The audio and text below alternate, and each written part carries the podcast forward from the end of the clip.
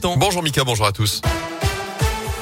Et à la une à saint le tramway fête son anniversaire demain. 140 ans d'histoire à retracer. C'est le 4 décembre 1881 que la première rame a été lancée dans la capitale de la Loire. La Stas et Saint-Étienne Métropole ont donc décidé de célébrer l'événement. Vous retrouverez notamment des musiciens dans votre tramway. Des titres de transport collector seront proposés également.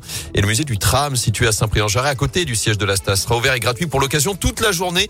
Jean-Louis Auriol est l'un des membres de ce musée qui se charge notamment des visites. Alors, Saint-Étienne est-elle la première ville de France à avoir fait circuler un tramway. Non, c'est pas la première ville. La première ville, je crois que c'est Clermont-Ferrand qui avait eu. Il y en a eu d'autres après. Mais on est dans les premiers. Mais ce qu'il faut retenir sur Saint-Etienne avec son tramway, c'est quand même la seule ville qui a gardé son tramway dans l'hypercentre de la ville. C'est-à-dire que dans les années 50, les tramways disparaissent dans toutes les villes de France, sauf trois villes qui gardent le tram, Lille, ainsi que Marseille et Saint-Etienne. Mais Saint-Etienne, c'est la seule ville à garder son tram dans le centre-ville. Puis 1881, euh, il y a toujours le tram dans la Grande Rue. Et si vous souhaitez devenir un collab sur l'histoire du tram, le musée ouvre donc ses portes gratuitement demain de 9h30 à 18h. Rappelons aussi que les trams et l'ensemble du réseau Stas seront gratuits tout le week-end dans le cadre des fêtes de fin d'année à saint Attention tout de même, ce sera compliqué dans les transports avec ce mouvement de grève à la Stas aujourd'hui et demain. On vous a mis le détail des perturbations sur radioscoop.com. Dans l'actu, cet incendie cette nuit à Ambière, dans le Rouennais, une trentaine de pompiers ont dû intervenir vers 22 heures dans une maison alertée par une voisine. Ils ont retrouvé la propriétaire inanimée au milieu des flammes. Avant de procéder à un massage cardiaque et de l'évacuer en urgence absolue vers l'hôpital de Rouen, son pronostic vital était engagé. Notez qu'une enquête est ouverte pour déterminer les circonstances exactes de ce drame. Le variant Omicron débarque dans la région. Neuf cas ont été détectés désormais en France, notamment en Auvergne-Rhône-Alpes, selon la Direction générale de la santé.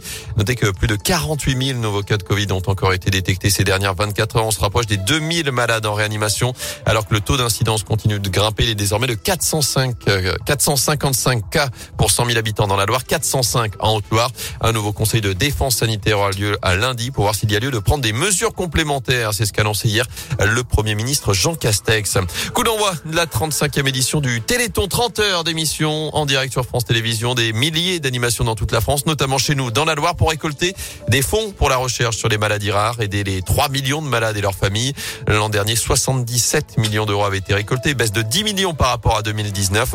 Mais en raison de la crise, de nombreux événements locaux avaient dû être annulés. La dynamique doit reprendre. Les dons permettent vraiment à la recherche d'avancer. Laurence Thienot-Herman est la présidente de l'AFM Téléthon. On est passé d'une période il y a 35 ans où c'était un vrai désert. Aujourd'hui, à une période où euh, on connaît 4000 gènes à l'origine de ces 7000 maladies rares. Autant de maladies pour lesquelles il y a un vrai parcours, un parcours de soins, un parcours de santé. Et donc, on a pu comme cela gagner jusqu'à 15 ans, voire 20 ans d'espérance de vie dans bon nombre de ces maladies rares. Et aujourd'hui, des premiers médicaments qui sont issus de la recherche financée par le Téléthon. Tous les ans, on finance à peu près 1000 chercheurs avec les fonds du Téléthon qui nous ont permis de faire des pas de géants avec des premiers médicaments très innovants qui sauvent la vie d'enfants qui hier étaient condamnés. Une vraie révolution médicale euh, grâce au Téléthon. Et à noter que Soprano est le parrain de cette 35e édition. Enfin, le duo Terre Noire présélectionné pour les victoires de la musique. Les frères Théo et Raphaël Herrerias, qu'on a entendu récemment sur euh, Radio Scoop euh, en concert au fil, notamment,